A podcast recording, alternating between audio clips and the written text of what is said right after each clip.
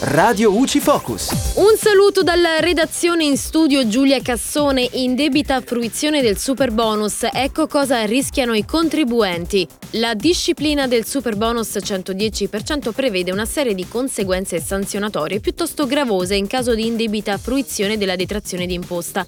Il decreto rilancio stabilisce infatti che qualora sia accertata la mancata sussistenza dei requisiti che danno diritto alla detrazione d'imposta, l'Agenzia delle Entrate provvede al recupero dell'importo corrispondente alla detrazione non spettante maggiorato di interessi e sanzioni.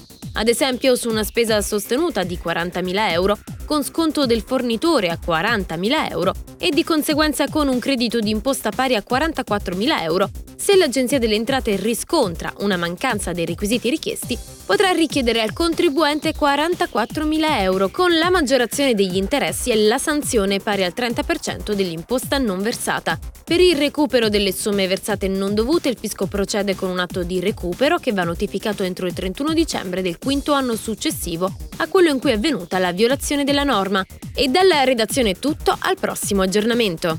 Radio UCI